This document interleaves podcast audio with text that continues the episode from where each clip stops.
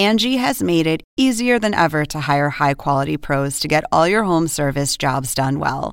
Just bring them your project online or with the Angie app, answer a few questions, and Angie will connect you with local pros who match your specific needs. Or book a service instantly at an upfront price. So join the millions of homeowners who use Angie to care for their homes and get your next home service job done well. Download the free Angie mobile app today or visit Angie.com. That's A N G I.com.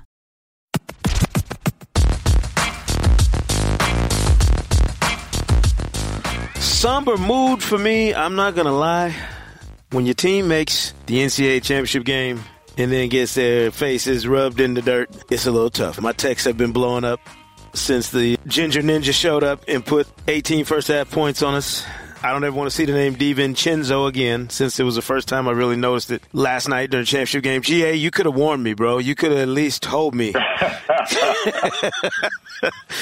you could have gave me a heads up that, that we might be in for a car crash in the championship game. Well, I thought you already knew that. I, you know, I, I figured you had already saw that the weather was bad, the roads were slick. you might want to be careful driving. Man, I was blinded uh, by the the bright lights. I thought, uh oh, we just got rid of Sister Jean. own. Destiny is on our side, and then yeah, but then you have then you have Father Foley.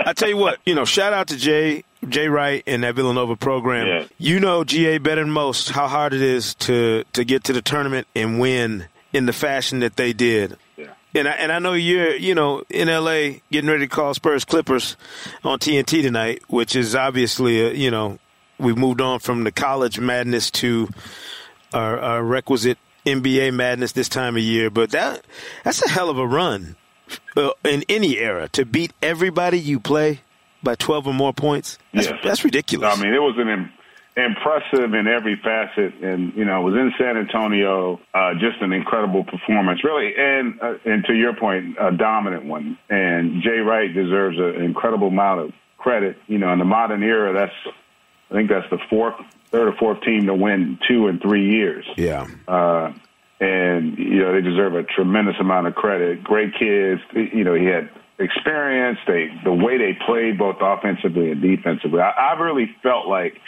and I always try to give perspective about a college team. Like that team, they didn't overwhelm you in terms of basketball talent. Yeah. But they had as many good basketball players as you're going to find in the way the game is played today. Uh, and the way they all bought in, how unselfish they all were on both ends, it, it just was a joy to watch. And if you're a fan, regardless who you root for, you have to respect and appreciate how they played the game, how consistently high of a level they played at. Yeah.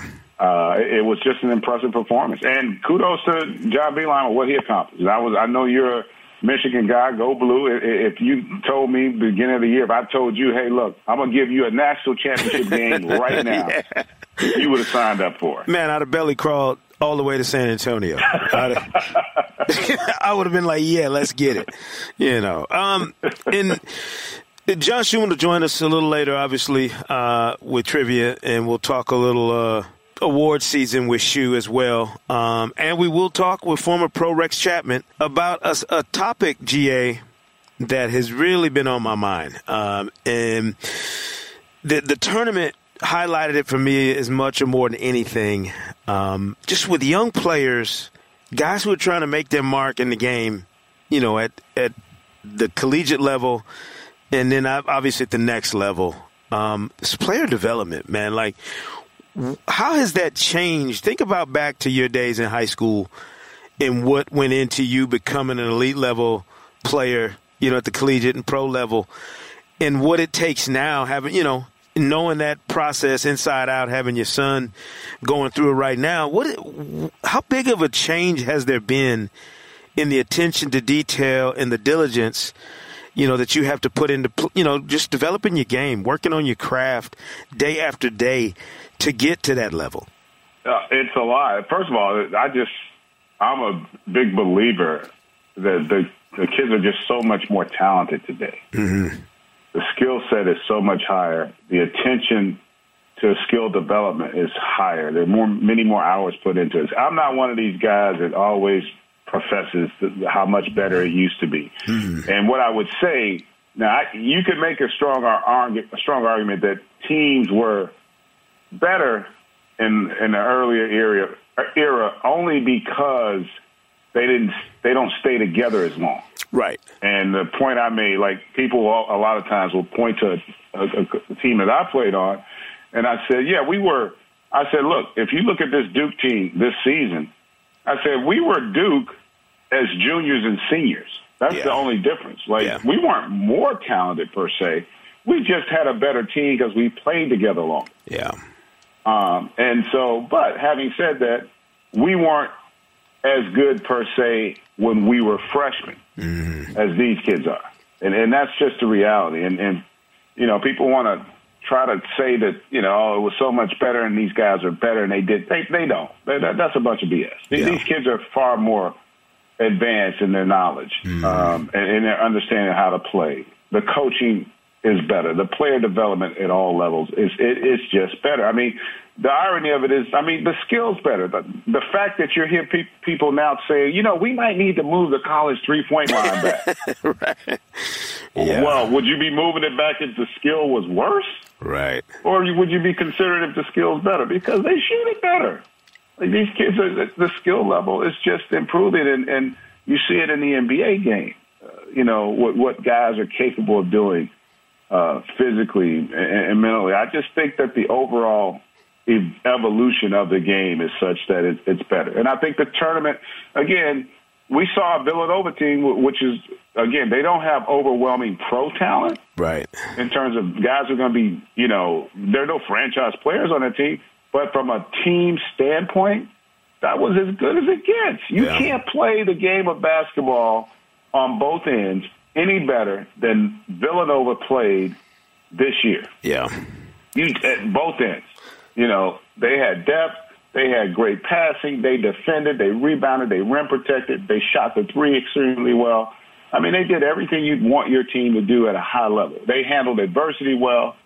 You know, that that team was impressive. And, and Michigan showed a lot this year with what they were able to just a uh, team concept, how yeah. hot they got, how good they were defensively. Right. It was a terrific. It was a terrific tournament in that respect. I mean, the final four games weren't as compelling per se. Sure. But that doesn't take away from the, the, the success and the impact and how good those teams were. Uh, I mean, you, you try and wrap your head around a, a, decade, 11 seasons, GA, in the NBA, and how hard it is. You got 30 guaranteed spots every year in the league. New spot, new guys coming in for those 30 jobs. You got, and that's not putting, you know, free agents, uh, call ups, whatever, international players. I'm just talking about the 30 jobs that you know are open in that league every year. How do you how do you stay locked in and, and relevant deep into a career when you know there are guys who physically maybe that are coming in that are that are going to be able to perform at a higher level than a veteran? Maybe not their understanding of the game, but just physically. Like, how does player development once you're in the league and, and the evolution of that play into the duration of a career and sticking as long as you can? Well, I think the word I would use that allows guys to stick is trust. Mm-hmm. Because while a, a younger player coming in may be far more physically talented, he hasn't gotten to a point where if on a veteran team that's competing and trying to win something, that he's going to have earned that trust. And that's where the veteran guys will have the advantage because you know what they're going to do in those moments. Yeah. Um, and, and, all you got to do is look at uh, the, the Houston Rockets. You look at the San Antonio Spurs. Uh, look at their veteran guys. And, and because at this point, they're, you know, you, you think about San Antonio, they got two guys coming off the bench that are Hall of Famers. Right. Right. Now, they're not nearly as good as they were in their prime. And I could probably go find guys that are better talented at this stage, but I can't trust them to make the plays in those critical moments. Yeah. When it's winning time, the way I can trust those guys. And that's why the the veteran guys have the, the experience. The Rockets, you know, if you look at the the Trevor Arizas, the uh, the the PJ Tuckers is a better example of a guy who's you know, doesn't overwhelm you with talent. Right? He's not a guy that you look at. Oh man, this guy's gonna be great for. Nah, but what he is, he he just brings an element of toughness and trust. You know, yeah. you got to have guys that in those moments, not only do you know what they're capable of, but you know what they're going to do. And and from a player, team, coach standpoint, that stuff's vital. You know, you want to know that that certainty gives you an opportunity to have success at the highest level. And then ultimately, you know, the game is going to pass you by. But yeah.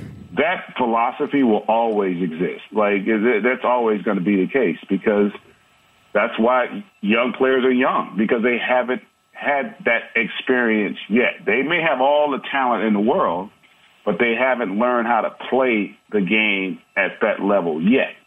And so that's why you're going to always have this transition where those young guys, when do they get to the point?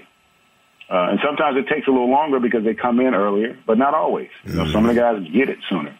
Yeah, uh, but but that's that's the way the game kind of evolves. It's amazing. Yeah, I mean, I'm you like you mentioned. You know, the, the Spurs have guys. You know, and Manu and Tony Parker, and really Pau Gasol, a guy who's really on the other side of that ledger in terms of years mm-hmm. of service, but still finding ways you know, to contribute at an elite level, man. It's it's amazing. You know, Joe Johnson, um, Andre Iguodala, David West, Vince Carter. You think about some of the guys still knocking around this league, you know, and it, it well into their thirties. You know, Jason mm. Terry and and Vince. You know, Dirk Nowitzki. I mean, it's one thing to have that freakish uber elite talent, but for to me, the guys like Jet Terry and and even David West to an extent, they're the ones that really stick out to me in terms of guys who have just been so diligent about the craft, about maintaining an edge, you know, uh, to stay viable in this league. It's, it's, it speaks to the professionalism, I think, of each and every one of those guys individually, but also just the era in which they entered the league. I, and you and you tell me if I'm wrong, but there was a time when there was a badge of honor to make it a decade, was it not? If you got to a decade, that felt yeah, like yeah. you had been around forever. Absolutely, and, and you know the other aspect of that as well is those guys that you just mentioned. They also connect better with the younger players because mm-hmm. it's kind of like, and you're you're you're a dad, you get this. Like so, I always tell people like with my kids, right? You know, you raise your kids, you teaching them all these lessons, right? Mm-hmm. And you know, but at home, you like sometimes like, man, you know, like you, you think they're knucklehead, blah blah blah. But your validation comes from when your kids go to someone else's house, and then the other parent, like, oh, you know, such and such is so wonderful. Oh, right. You know, he was just such a joy to be around. And I'm saying to myself, like, you talking about my kids, my son, my daughter? really? That's not how it is at home. but but because right, they sometimes they just kind of need to hear a different voice. Yeah, you know, to help validate the lessons you're teaching, and that's what it is for some of these players. So it's really important from a coaching standpoint that you have those veteran guys in the locker room who've been there and done that, yeah. who those guys saw do that. Now talking to them, validating those lessons you're trying to teach them, uh, those abilities that you're trying to develop. And so it's why it's important to have that balance. Yeah. Um, as a young player, I had it when I came in the league. I came in my rookie year, man. I got the Kiki Vandeweghe was was on the team. Mm. You know, obviously Patrick, Charles Oakley. You know, these guys uh, had been in the league a while, had established themselves, and they knew the ins and outs of what you needed to do to become a pro. Not even and I'm talking about becoming a pro, not necessarily becoming a better basketball player, but all the things you need to do to give your sense, yourself a chance to be a pro. You know, because not all great talents end up being great pros because they don't have all the other elements in place. They, you know, they're not being a pro is not just showing up at the game. You, how about showing up on time? How about right. preparation, taking care of your body, getting your proper rest and nutrition? Uh, understanding game plans, how to study, how to prepare. You know, all those things that when you're a young player, you just kind of go play. Yeah. You know, like when you're in middle school, high school, you, you're better than everybody else. So you don't, the mental part doesn't play as big a role. But as you start moving up the food chain and you start playing against, damn, he's just as good as I am. Actually, he's better. He's more athletic. And I still got to compete against them. So I got to figure out a way to beat somebody who might have more physical talent. I got to mentally be better. And so those are a lot of lessons that for young players they don't get to appreciate because when you come in the league initially as a hot shot rookie, you were really good against everybody else. And then you get up here, you get you eating some humble pie, right? You you you get you you get it handed to you for a while, and not everybody handles that well. And then that's where you start to learn. It's a process to become great, and that's where those veteran guys in the locker room help because they just went through it. You know, it wasn't that long ago that they were in the shoes that you're in right now. No question, no question. This it's an interesting conversation. One that that I started um, Friday night on the game time set and and before when Rex Chapman and I were working. So I'm take a listen to the conversation he and I had about this very same topic and, and much more uh, for the Hang Time podcast. So, John, I t- our producer John Hartzell, I told him that I had a great conversation with this guy. and We are working on game time last week, and we gotta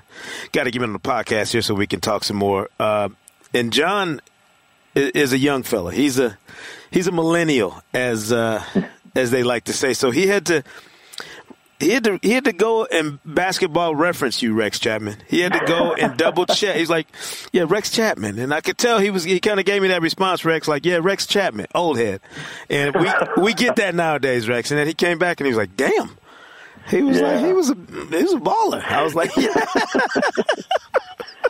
Like, well, don't well, forget. Once upon a time. Yeah, don't it's, forget. It's a lot of games, a lot of games, a lot of injuries, but uh, it was fun. Hey, was man, fun. I'm trying to tell you, I, in the NCAA tournament, Rex, and the the entire shift from the one and dones to now recently these these teams where player development and the growth on and off the court of your players seems to be shining through at the Final Four and once you get to the NCAA championship game.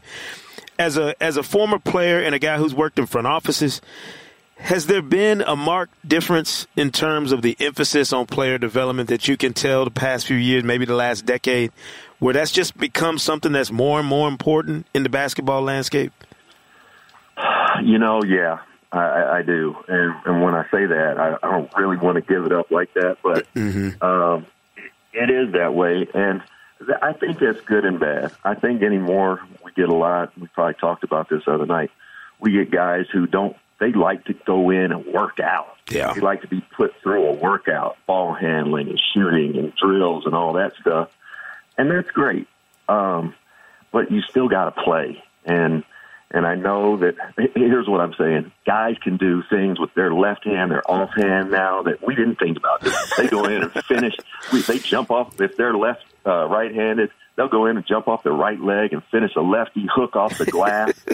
like we used to shoot those right-handed, right, way. Right. So they can do everything else. They they their handles. It's just the game's different. But these guys who get them young they start putting in the work and their fundamentals. I was telling Isiah, our guy Isiah on set the other night, mm-hmm. that you know we used to hit people with just improvised moves. You feel the defense, you go shifts one way, and you go behind your back and do something else and get the other way.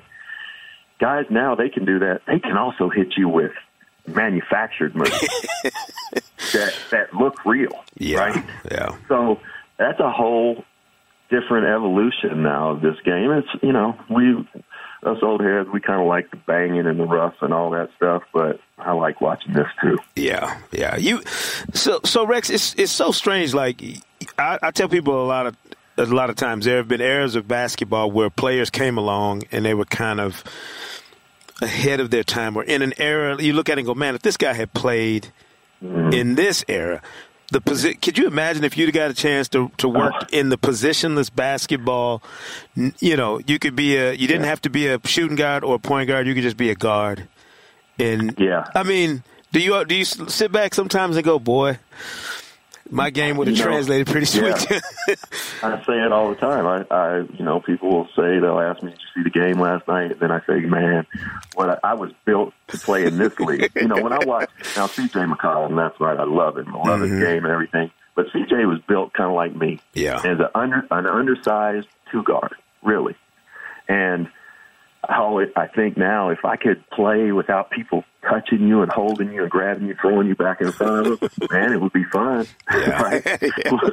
Wouldn't have been fun. It, I'll tell you what wouldn't have been fun is chasing guys around like Michael and them if you couldn't have touched them. Right, right. Michael and Joe Dumars and Clyde, if you couldn't touch those guys, I can't even imagine what they would have done. Yeah.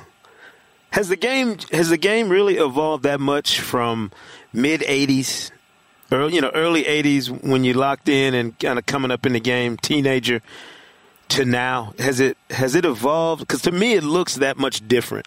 Um, not just the rules, but mm-hmm. the style, just the way people play. Yeah, you know, we set all these we set all these ball screens at angles now that you didn't used to do. Yeah, you know that kind of came, you know, really with Mike D'Antoni and those guys. We started playing small in Phoenix uh, years ago. Um, you know, myself and Jason Kidd, uh, Stevie Nash, yeah. uh, Kevin Johnson, and Danny Manning started for the Suns there for a year. Um, and but you know the offense has changed. Now there's a lot of false action on one side, get it over to the other side, and run your mismatch, and that's what it is. Even in college basketball, you think back when we were playing growing up. You rarely got a ball screen set for you. Right. In fact, you were told, "Don't come over, don't bring your man to the ball.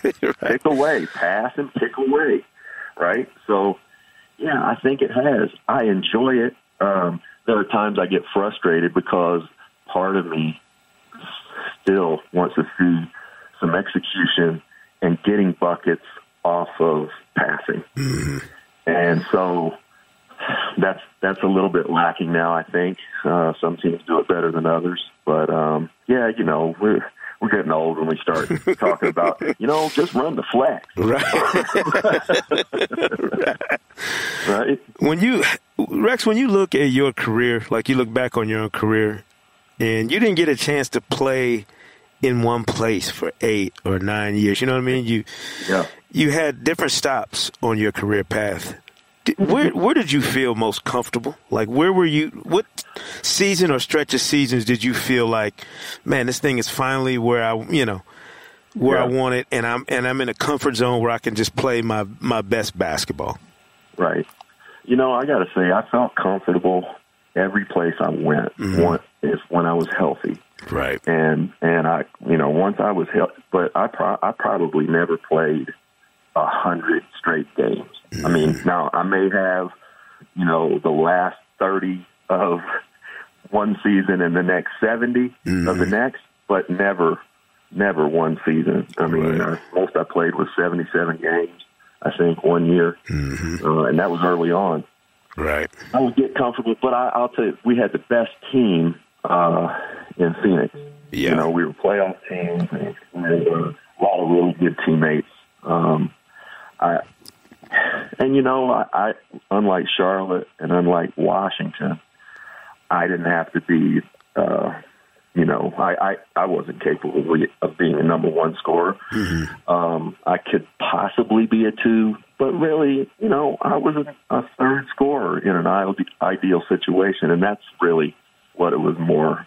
Uh, I think probably a product of, mm-hmm. and I was playing with Hall of Famers in Phoenix too. Right, Jason, Jason, and Steve, and KJ would have been if he hadn't been hurt so much. So, right, yeah, uh, good players make you better. Yeah, yeah. It's just because uh, I, I always look at it and and working with so many guys who have played in the league now, you know, and, and it's a diversity of players. Obviously, you're one of the best on the planet when you make the NBA. There's 450 right. to what 500 of basically yeah. the best players on the planet.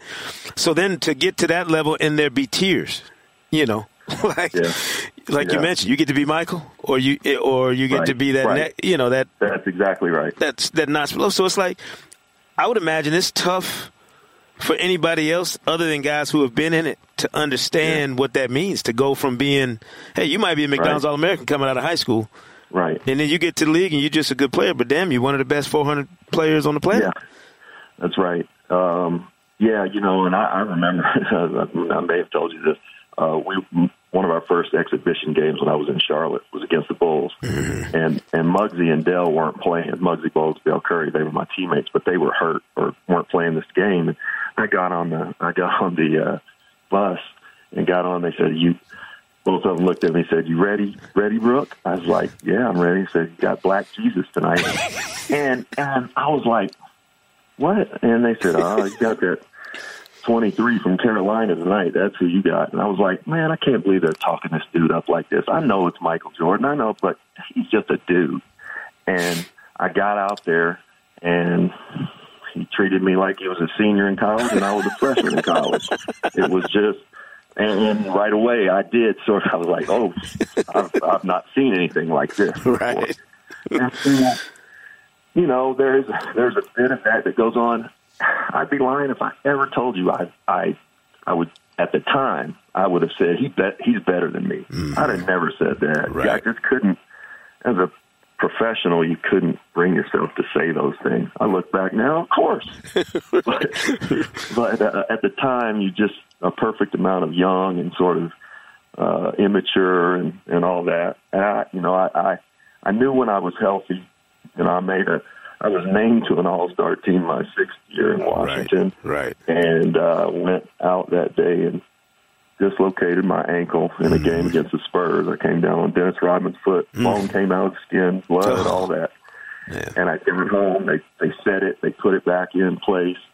I got home and woke up. I was still in my uniform, uh, and. I had a cast on my leg. I woke up and the news was on. Oh wow! and it was showing where they replaced me by Hersey Hawk with Hersey oh, Hawk. oh man! oh lord! So anyway, uh, yeah. it was a fun. I had a lot of fun playing basketball. I wish I could still do it. Oh yeah, oh yeah. You yeah. you were a guy too that broke down a whole lot of the barriers in terms of the idea of what a ball player is supposed to look like. Mm-hmm. And and I don't think anybody who knows anything about the game is confused by what I'm saying. Mm-hmm. The, the flair, small town kid, mm-hmm. you know, Kentucky. Anytime mm-hmm. you put Big Blue Nation in in the mix, right. you know that it turns it into something completely different. Did you right. know at the time when you were playing, was that weight on you? The fact that you know you were getting looked at differently because of the way you mm-hmm. played and the fact that you know, that hey, yeah, yeah, here's a white guy who plays, yeah, quote unquote, like a black, like a black guy. Yeah, yeah, yeah. Well, I heard that the whole time growing up, and mm-hmm. I, I was always kind of uncomfortable with it because, I mean, I I know it was supposed to be a compliment, right? But it's inherently a racist thing to say. Yes, yes, right, yes. So, so yeah, I just sort of lived with it. Uh, I also did know that you know I was playing in a state where you know we don't we don't put a lot of celebrities in the world in right. Kentucky, but we get guys who come here for a year or two now. Sure. And they bec- before they're celebrities. Right. And that's sort of the way Kentucky basketball has always been. Uh, it really has. Uh, mm-hmm. Even back in the day, you know, they, these guys who play for Kentucky, for UK, outside of a little pocket of Louisville, in Louisville, right. it, it's all Kentucky fans. Right. And, you know, it's a, we've got four and a half million white people in Kentucky and about 400,000 black people. Right. And so it's a weird sort of deal. Throw on the fact that okay, now I'm a Kentuckian, but I'm also a white Kentuckian. um, and then at the time, I didn't realize it, but I was at the, uh, looking back, I was the best player on the team. Right. So, and that just doesn't happen here. I leave right. school, and you know, I'm in the draft and the lottery and all that. So, it's a different story. I can tell you that there were times that I played horribly in college. Mm-hmm and it didn't matter. My my my cheers were louder than everyone else's, and that's made, that made me up, that upset me, and it weighed yeah. on me at times. Yeah, I knew my teammates could hear it, mm-hmm.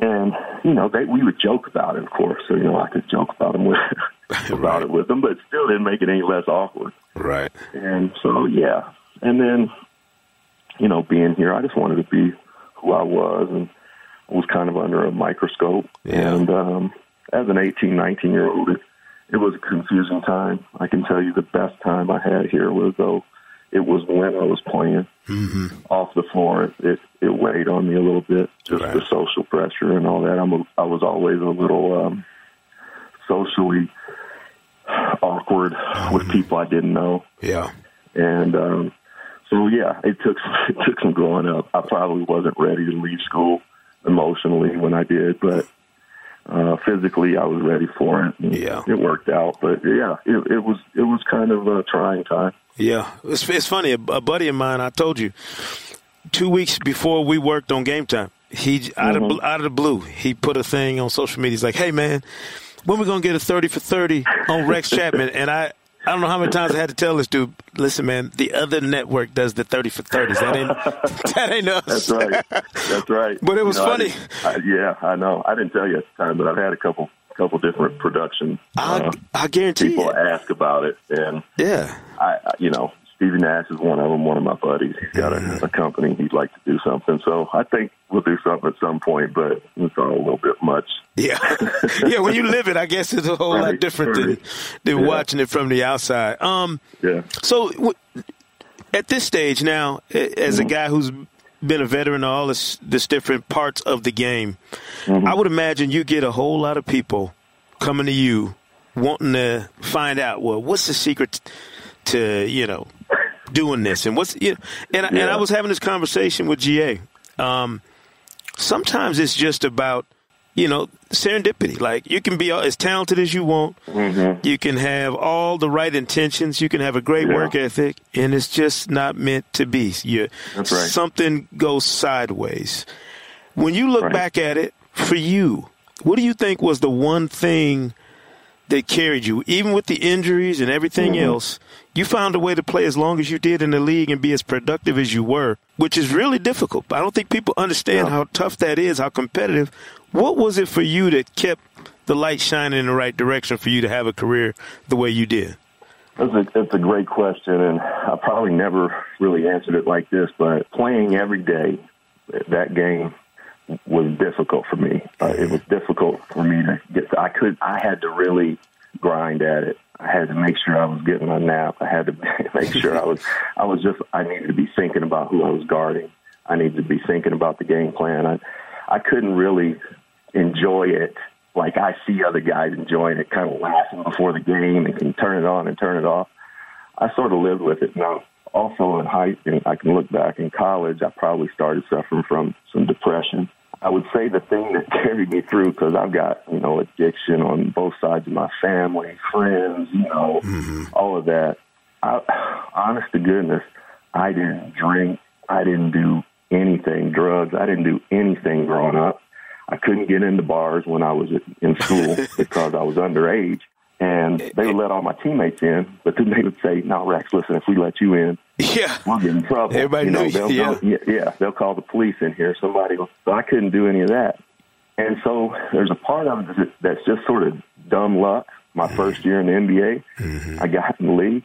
Uh, very first practice, someone from the league came in and said, "Hey, I was listen, y'all can't have beer in here in the locker room after the games because y'all got a minor in the locker you can imagine how that went over, right? but, so I ended up getting beer from the other locker room in a garbage bag full of ice every game for 82 or 41 games. Oh, wow.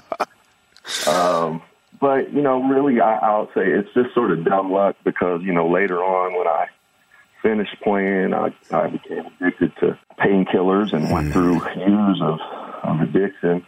Um, I just think had I been exposed to that or somehow had my guard down mm-hmm. earlier, that I very well, very easily could have, you know, we talked about serendipity. Yeah. Very easily could have gone the other way. Mm-hmm. Yeah, it's just it's it's just remarkable. Um, because it is because the talent disparity, as you know, for mm-hmm. NBA players is sometimes it's razor thin. You know. Yeah. Oh yeah. You know, I guarantee yeah. you played with guys that you said in your mind at the time, like this dude no can't miss, it. and for whatever reason, it doesn't happen. You know. That's right. Guys, you see, hey, I could go back to high school. You can mm-hmm. go back to high school. Yeah. Think about those guys. There was three or four guys on my team growing up, AAU mm-hmm. team. So I was 16, 17, 18 that I thought guys are every bit as good as I am. They're every bit as athletic. Mm-hmm. And for whatever reason, whether it was drugs or girls or grades or, uh, you know, fam, whatever it was. Yeah. It, you know, and that's, that's how it is. That's really no different in, you know, in Michigan or Kentucky. Right. You get your doggone right. It's, listen, man, I, we got. I got to talk to the people to make the schedule so we can get back we'll, on. We'll the, do it more. I know we'll we got to get back on the set because uh, we'll, that night went by more. so fast, man. It was like it was four and a half hours and it felt like twenty minutes. So yeah, the same same for this. So you let me know. We'll get into all the good stuff next time. No question. Rex Chapman, man, I appreciate you. Enjoy right, uh, the rest of this NBA season, brother. I'll see you down the road. All right, man. All right now. Excellent stuff from Rex Chapman, former uh, Kentucky star and NBA star. another one of the many interesting guys. He's another one of these interesting guys you bump into after their playing career is over, and the perspective is just really unique. Speaking of perspectives, nobody has one more hilarious or interesting than our main man, John Schuhmann, and the Schuhmann stat. Shu, what's up? Fellas, what's up? Good, man. What's going what's on with going you? On, Shu? Well, I got some. Uh, 2017-18 season trivia since uh, you know we're heading to the end of the regular season probably going to be talking playoffs next week. Mm-hmm. i think we could put a little wrap on on this season with some trivia regarding stats this year. I got five or six questions five or six? Regarding stats this year that have some sort of that have some historical context. Good grief what is this the act all right let's go. Uh, we can run through them pretty quick. So the first one is uh, what team is set to break the record for effective field goal percentage for the third straight season? Effective field goal percentage obviously is um, field goal percentage, but it takes Gold, into account the Golden value State, of the three. Golden so State, keep them moving. Golden State, correct. So last two seasons they had an effective field goal percentage of fifty six point three, which was a record both times, and mm-hmm. then this this year they're at fifty seven point two. And I don't Kevin Durant doesn't want to talk about effective field goal percentage, but his team is setting an all time record. KD uh, don't want to talk about a lot of things these days, but yeah, was cool. Gold State actually, Gold State actually, actually, if he wants to just talk field goal percentage, Golden State has the actual highest field goal percentage in the last 23 years, wow. a little over 50 percent. I don't know why he's so um, salty about all this stuff. He should be celebrating it, but I, I don't know. Anyway, um, anyway, number two, what player has averaged 13.4 points per game in the restricted area, which is the most, the highest average in the restricted area in the last 15 years since Shaq averaged uh, 14.6 in 2002 13.4 points per game in the restricted area. 13 po- in the restricted area. Giannis. So, correct. No, Giannis Antetokounmpo is correct answer. He's uh, shooting 72%. LeBron is sort of right mm. behind him. He'll have the second highest average in the last 15 years. He's at 13.1, which is the highest of his career. 13.1 points per game in the restricted area, shooting 75. LeBron is shooting 75% in the restricted area. Grief. It helps to be wow. 76, 76 feet long like Giannis when you just want to get to the basket and Correct. get a shot whenever you feel like. Right. That's but the, the uh, question is going into the playoffs is is you know, obviously objective away, yeah. number one for any opponent is to keep that dude away from yeah, the basket. Take, try and take it away. All right, number three. What player leads the league in corner three pointers for the fourth time in the last five seasons? Most corner threes. Most most corner he's, threes. He's doing it Trevor for the fourth Ariza? time in the last. Yes, Trevor Ariza, correct. Nice. He has 80. Teammate uh, PJ Tucker this year is second with 67. Where's Patrick Patterson uh, right? Uh, I don't know. Has he, has he ever been on that list? A, he's, he's been. A that's a good question. Year. I'd have to look. I wonder if the record a lot of minutes. Yeah, that's true. That's true. that's true. The He's record belongs, to me should be able to get in that mix too. The way he plays. Yeah, yeah. Problem is minutes with yeah. him. The record belongs to Joe Johnson, who had 103 corner threes in 2004-05. That year with the Suns. All right, number four. What player is the first player in the last 20 years to average at least seven rebounds a game with more offensive rebounds than defensive rebounds. Mm. So he's uh, averaging at least seven per game, and he has more offensive rebounds than defensive Steven rebounds. Adams. Steven Adams, correct. Mm. Steven Adams has 370 offensive rebounds and 200. He has almost 100 more offensive rebounds than defensive rebounds this year. That is a crazy. The last guy to do too. that, the last guy to do that was Jayson Williams with the Nets in '98 had thir- you averaged 13.6 rebounds per game, and he had three more offensive boards than defensive boards. Wow. All right, next one. Last season, Eric Gordon set a record for with uh, 206 three pointers off the bench. What player needs six more threes off the bench to break that record? Is he is he a cons- has he started some games this year, even though he's primarily not really. Bench? This guy's no? been yeah. Eric Gordon is only has hundred off the bench because he started thirty games. This right. guy, this guy has mostly been uh, a reserve. I don't know if he started at all, mm-hmm. but these are just three three pointers off the bench. Mm. This guy has two hundred one. Wow. Uh, wow. Not Lou Williams. Eastern Conference. Don't tell us. Don't tell Eastern us. Eastern Conference. Don't tell us. Who has been off the bench? Who's been getting them up? Up. Yeah, this guy comes off the bench and he is straight gunning. Coming off pin downs, gunning. Triple handoffs, gunning. No. Hmm. Eastern Conference. Let me think. Eastern Conference playoff team. Eastern Conference playoff team. Well, I know. I know the teams is. I know a few of the teams is not. uh, let me look at this Eastern Conference playoff field. Who would that be? Listen. 200 201 threes off the bench. Who would have 201 threes on any of these teams? Threes. That's crazy. Uh, I don't know. This is a stumper. That one um, got me stumped. Bottom half of the Eastern Conference Hold playoff uh, picture. So five through eight.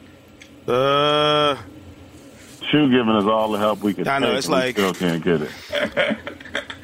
uh, you know it's it's. Let's see, Wizards. I was thinking somebody in Indiana, but nope. I don't think any. I'm trying to think no, who would off that not. bench would be not. getting up I shots was thinking like of that. offensive oriented. Oh, it's a tough call, man, for me. Let's see. Hold on, Shu. Nobody on the Heat is shooting threes like that. No. Uh, what about? Nobody on the Heat, huh? I wouldn't think. Oh, oh, oh, yeah, it is. It is. It's old boy from the Heat, from North Carolina.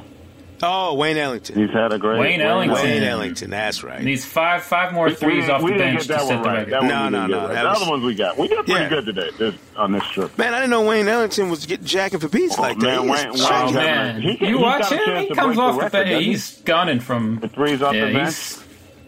yeah. Yeah, he's letting them things Um, fly. All right, you want one more? Yeah, give me, give us one more to see if we can redeem All right. ourselves. The Rockets have already set a new single single, single season record with 1,184 three pointers. Mm-hmm. What team is six opponent three pointers for setting with from setting the single season record for opponent threes? Hold on, start there. So, what team is giving up the most threes? Yep. Oh man, mm. I would say Phoenix. Nope. You're in the right uh, area, sort of. Bad team in the Western Conference. Lakers. oh man, Sacramento. Nope. Sacramento. Yeah, Lakers have been. And they're pretty getting, they're getting. I mean, they don't even shoot threes either, so they're getting outscored by like nine, ten points per game from beyond the arc by itself. They got dope uniforms though. They got some nice uniforms.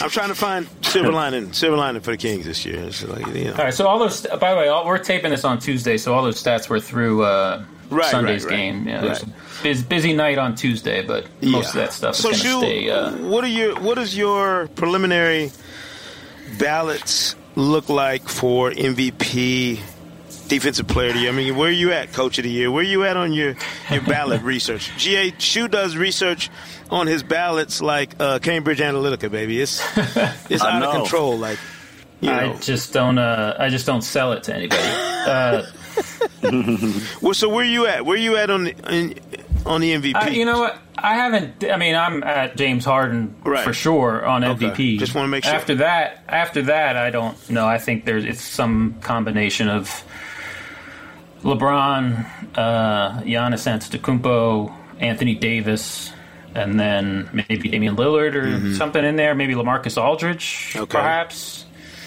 Um, you know, I, I, I, you know what? I don't feel as much stress with it this year because last year there was like four candidates who were possible number one. Right. Right. And so, like, you not only had to do your, I only not only did my research to figure out who I was picking first, but then I had to fill it out the rest of it pretty carefully because I know every like every the second ca- place votes were going to count towards the total. Like we had. Right. You know, we had Russ and and LeBron and James Harden and Kawhi Leonard. When we went into the voting, we are like, oh, any of these five, four guys have a legit case, and so we I was real. This year, I feel like all right, MVP is James Harden, and it should be that. And I don't know. And so I'm, I'm like less stressed about doing the voting. You know, I don't I don't feel as as much pressure to to, to do with the votes as much mm-hmm. just because it's going to be but, what yeah, it yeah, is. That's the thing. Last year too, I thought it was tougher because you couldn't like for me like you could look at stats. Like last year, I thought it just came down to stats. Mm. Only because the impact on, you know, because Golden State had their vote cut because, because yeah. of having both those guys. Right. LeBron, you know, was LeBron, but the team's not as good. This year, I, for me, it was about not stats impact on winning.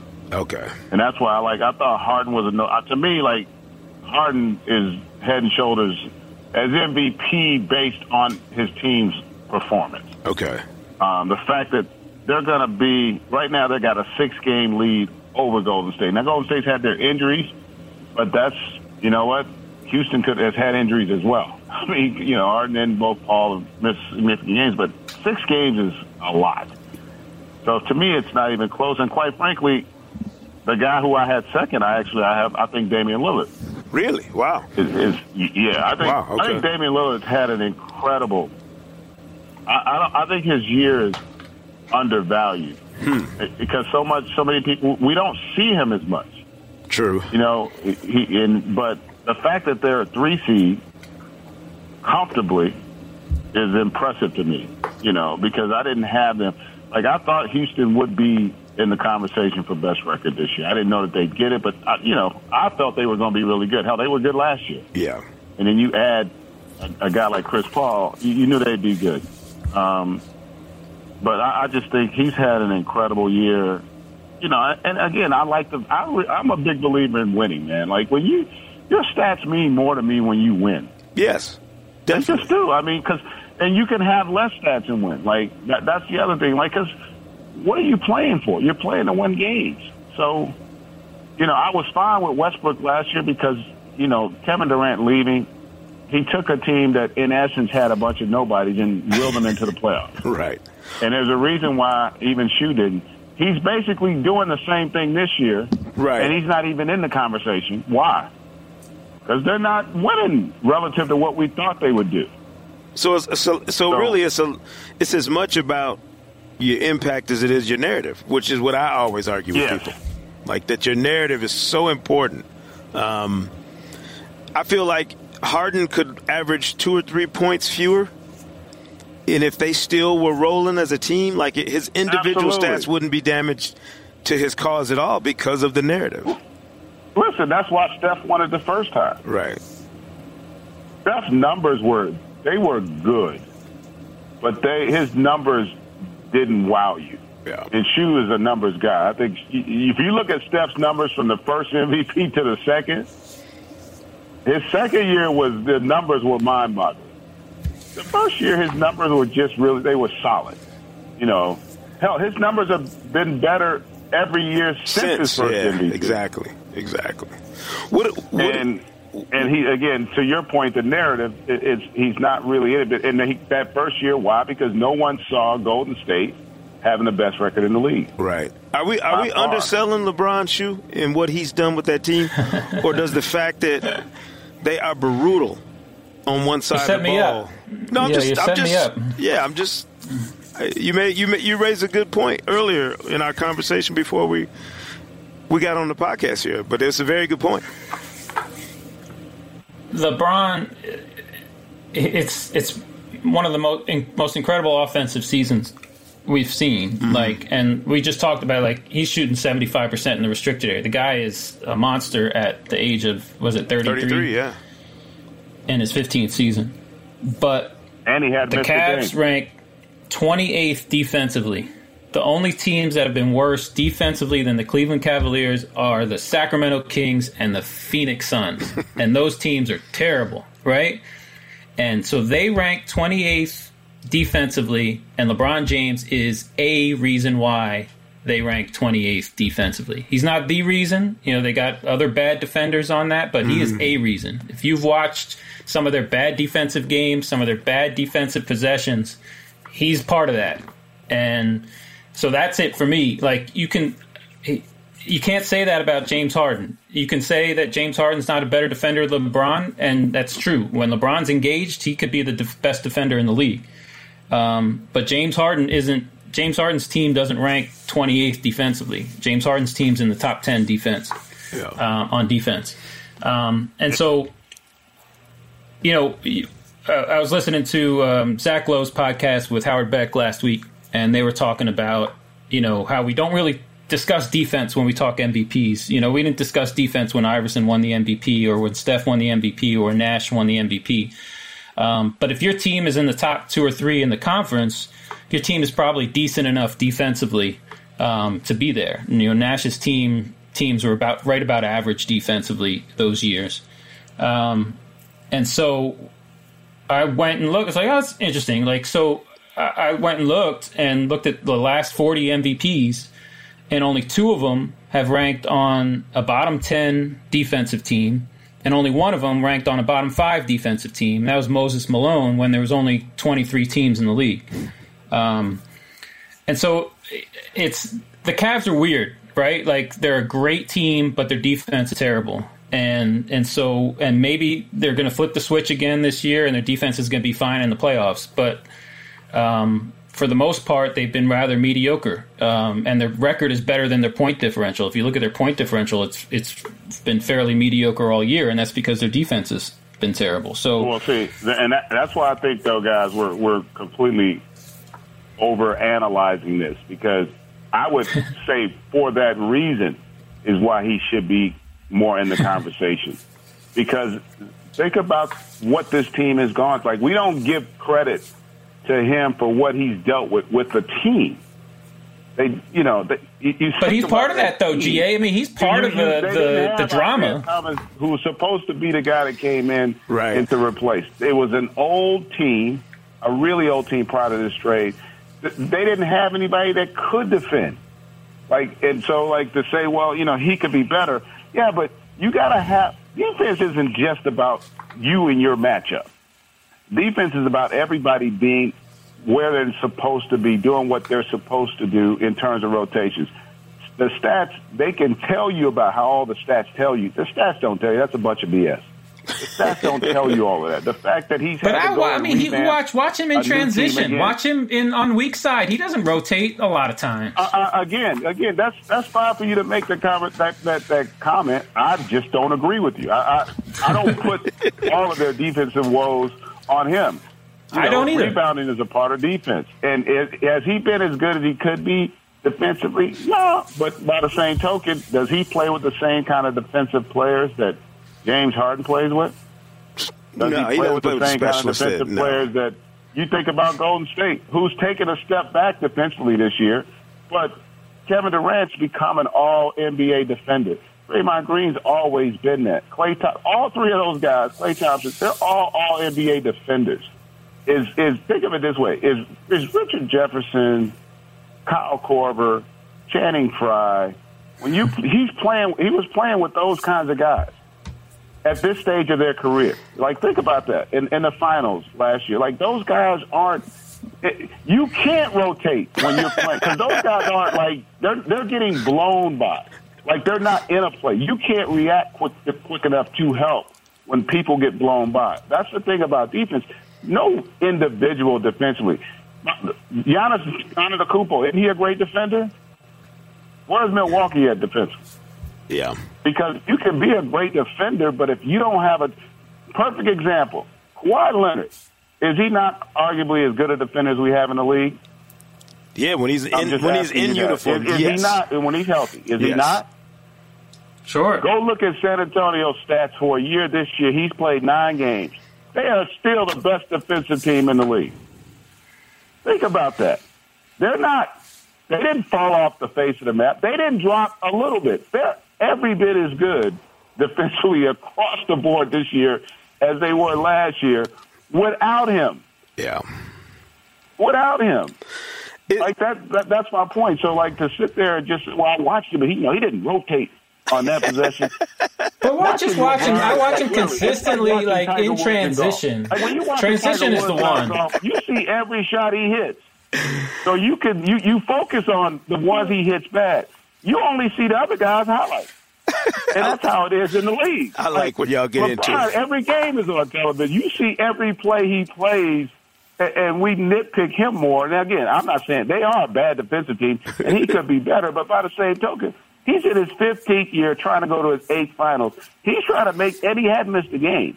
He's trying to make sure he's going to be ready come playoff time because he can't necessarily, as great as he is, at this stage of your career, nobody can go and physically do all of that when yeah. he's got to extend himself as much as he does on this team offensively to have chances because they can't win with their defense consistently over the regular season. But I do think now that they got younger guys, they got a little bit more time to get those guys integrated. They still improve some defensively. Uh, but but like that's a big part of this stuff. Like we we we use a different narrative with him because again, I like I said, like James Harden didn't all of a sudden the same guy that we killed for his defense last year. We're not even mentioning. And now, yeah. so, what's yeah. The, oh, he's a much better defense. We don't talk about every guy they brought in is a better defensive player. A yeah. they brought in PJ Tucker, Chris Paul. Chris Paul's an All NBA defender. Like they brought in an entire, they changed their entire culture defensively. Yeah. Now, and I would say put LeBron, switch LeBron and James Harden. Yeah. And see. Like, you know, your team has a, it's a team sport for a reason. One guy ain't going to change you defensively overnight. And that's my point about Kawhi with how great a defender he is, because he is. Look at San Antonio. They're not winning because of their offense. But, the, but is it fair when LeBron has been given so much credit in years past for being an elite defender and for him to drop off the way he has and still get that credit. You know what I mean? Is I can see where you look at it and go, he's not nearly as engaged as he has been defensively now compared to what he was as recently as three years ago. He can't. Well, I mean, I, it's impossible for him to do it. As a defensive player, mm-hmm. basketball is a game of trust. And just like on the offensive, it's the same issue James Harden had offensively with his team the last few years. He'll end up making bad plays offensively because he doesn't trust that his guys are good enough. Yeah. Now he's playing with a guy he can trust offensively, and Chris Paul. And, and in terms of he looks at Chris Paul as a guy is is on his level. He hasn't done that before in Houston. Right. You know that that makes a big difference when you have a player. And when LeBron looks at the group he plays with now, his trust isn't the same. And he's also saying, like, you know, I could, yeah, he knows he could be better defensively, and he and, and you want him to be better. Yeah. But him being better defensively isn't going to improve them defensively. And my point being, like when when you cannot keep a guy out, I disagree with that. He's not going to be able to make those plays, and he's got to also he's got to play like a great high school player would play who can't come out the game. Right. He's got to pace himself, stay out of foul trouble, and give himself a, his team a chance to win because it's more important for him to be on the floor. He doesn't have a culture of defense around him. That's what they're going to try to improve upon. That's why they wanted to get more athletic. Damn you, like, Kyrie! You know, you, you gotta you gotta have some. I'm blaming Kyrie. You gotta really look at the roster he played with last year. Kyrie Irving. Did we ever say Kyrie was a really good defender? no, no. What what did he go to? The, he went to a culture a where a defensive oriented yeah, team. Yeah, yeah. You know, like so. That's my point. Like let's you know, and again, I'm a James. I got James Harden as MVP uh, because of what they've done. I'm not taking anything, but but to sit here and discount LeBron, like generally what I would say is here's a guy in his 15th year having a season he's having with that roster, and they're still going to be the favorites to win the East. That that tells me he's pretty damn valuable. That's what it tells me that he can have this season with this turmoil, this adversity, not even having the other. Now Kevin Love becomes the second best player he hasn't been there for an extended period of time. We we don't talk about that stuff either. And, and yet, when we come when we come down to it, they're going to be the favorites to win the East. Sure, you now and you so that that's pretty valuable to me. Sure, now you understand. GA, if we if this is the if this is the NBA Congress, GA is the Speaker of the House. He's not happy. Like he he he was not Believe me, allowing. I, I, I, and I don't want to come down as like as like as yeah like throwing like shade on LeBron's season because it's been incredible. Right. But like I mean, you talk about yeah how their their roster or you know all the roster turmoil uh, that they've had, and and you know obviously it's not as good a supporting cast as in the past, but he's part of that. You know, like before the trade deadline, he was semi tuned out. You know, like he was not so like he he's a part there's of. no question. Yeah, there's no question about it. He's a, a, a part of, but the the issues that they've had this year. It's whoa, not, you whoa, can't whoa. So, run so away from that. He's a part of the issue. So how about LeBron not come there the last four years? Who would be a part of the issues then before he came back to, the Cleveland? Well, there would be like, no like, issues. Like, yeah. Think about it. Like you're gonna say the reason that Cleveland's relevant but it's kind of his fault they relevant. He won a championship. He's taken them to three straight finals, and he's going to be favored to take them to a fourth. And oh, by the way, look at we look at this team. Let's be real now to show you how good the guy is. We all, at least I do. I think you do, Sekou. Shu may not. I expect him to get to the finals. And, I'm 50-50 right now. And again, the Eastern Conference improved. I think we can all at least agree it's an improved conference. But he's not going there with three Hall of Famers. I'll, I'll, you know, he he's not going to be trying to win a championship with with you know all this overwhelming talent. He's got a bunch of young guys coming from L.A. that had never even played meaningful basketball. You know, Kevin Love, who is a very good basketball player, now is going to have to be elevated. But but I'm just saying again, it's not to defend him, but let's be this guy in his 15th year. No, no, he's no, proven no question. what he is no as question. a basketball player. This this guy, and, and I guarantee you, they're going to have a say in who ultimately wins it all. No, and, and there's no I'm question. Like to, no question. To sit here and try to degrade or, no, or no, belittle no, no, no, what no, no, he's doing is a little, a bit much for me. No, I don't. I don't. I don't think we need to knock him to build up somebody else's resume. No. James Harden is MVP. No, I don't. I don't think MVP we have four to. years ago. I don't think we have He's to. MVP. I'll say this. I'll say the strongest case for LeBron, and this, and we can finish this conversation on this this note. The strongest case for LeBron is one that a lot of people make to me on social media all the time, which is, will you take him off this team, and where would they be? Well, you take LeBron off Cleveland's team this year with all that they've had going. If he just did literally, you took a magic wand and, and zapped him from that existence in Cleveland. They are a lottery team. Period. They're not even not even in the conversation for the playoffs in the Eastern Conference with all the drama they've had and the, the reshuffling and the changes and the revamping at the deadline. And you can say, well, they had to do that because of this and the other. Without yeah. LeBron James in their mix, they're a lottery team. Period. They wouldn't Look- fall. look They at- wouldn't fall that look far at Boston defensively, without though. Gordon Hayward and Kyrie Irving. And Marcus Smart. Yeah. They won six in a row. Okay. No, you're right. I, I, I'd be willing to lay money that this group wouldn't win six in a row. This is a no shade zone on LeBron. I'm done with it. I'm done with it. Shu, uh, I hope your blood pressure is cranked up a little bit. You just better not have Donovan Mitchell for Rookie of the Year, though, GA. no, I got Ben Simmons. I don't even think it's close. And I Me neither. Donovan. I'm with you, bro. I'm with you. All I'm right. with you. Listen, we didn't even get to the All NBA stuff because I had a conversation today. I, and I told people, I said, listen, there's a good chance. I said, I don't know if Russell Westbrook's All NBA this year, and they lost their minds at me. It's the I'm truth. Like, well, look at his Look at the guards. And, and again, I go back to it. Like, yeah, the numbers are the numbers are the numbers. But I'm like, you know, if I'd come into this season, you told me that OKC's going to trade for Carmelo and Paul George, and that they would have a worse record than they had a year ago. Yeah, just I look at the guards. Look at the other guards you have to consider. Uh, that's all I'm saying. Yeah. I mean, like these guys. Don't get me started. I mean, these guys have had great years. I mean, like I, I said, I think Chris Paul's all NBA this year. Oh, there's no way. I, I said I don't know how. I mean, the, dude, they they got 62 wins. yeah, we're gonna. You know, like It's Well- There's going to be two or three guards going to feel snubbed Yes. for all NBA, Yes. but it's not about Yeah. and like LeBron and MVP, it's not about snubbing them. It's It's about, about the the greatness of somebody there being too much, too many good guys. exactly. Yes. and that's my point. See, and I'm with you there, Shu. But that's my point. Like I don't.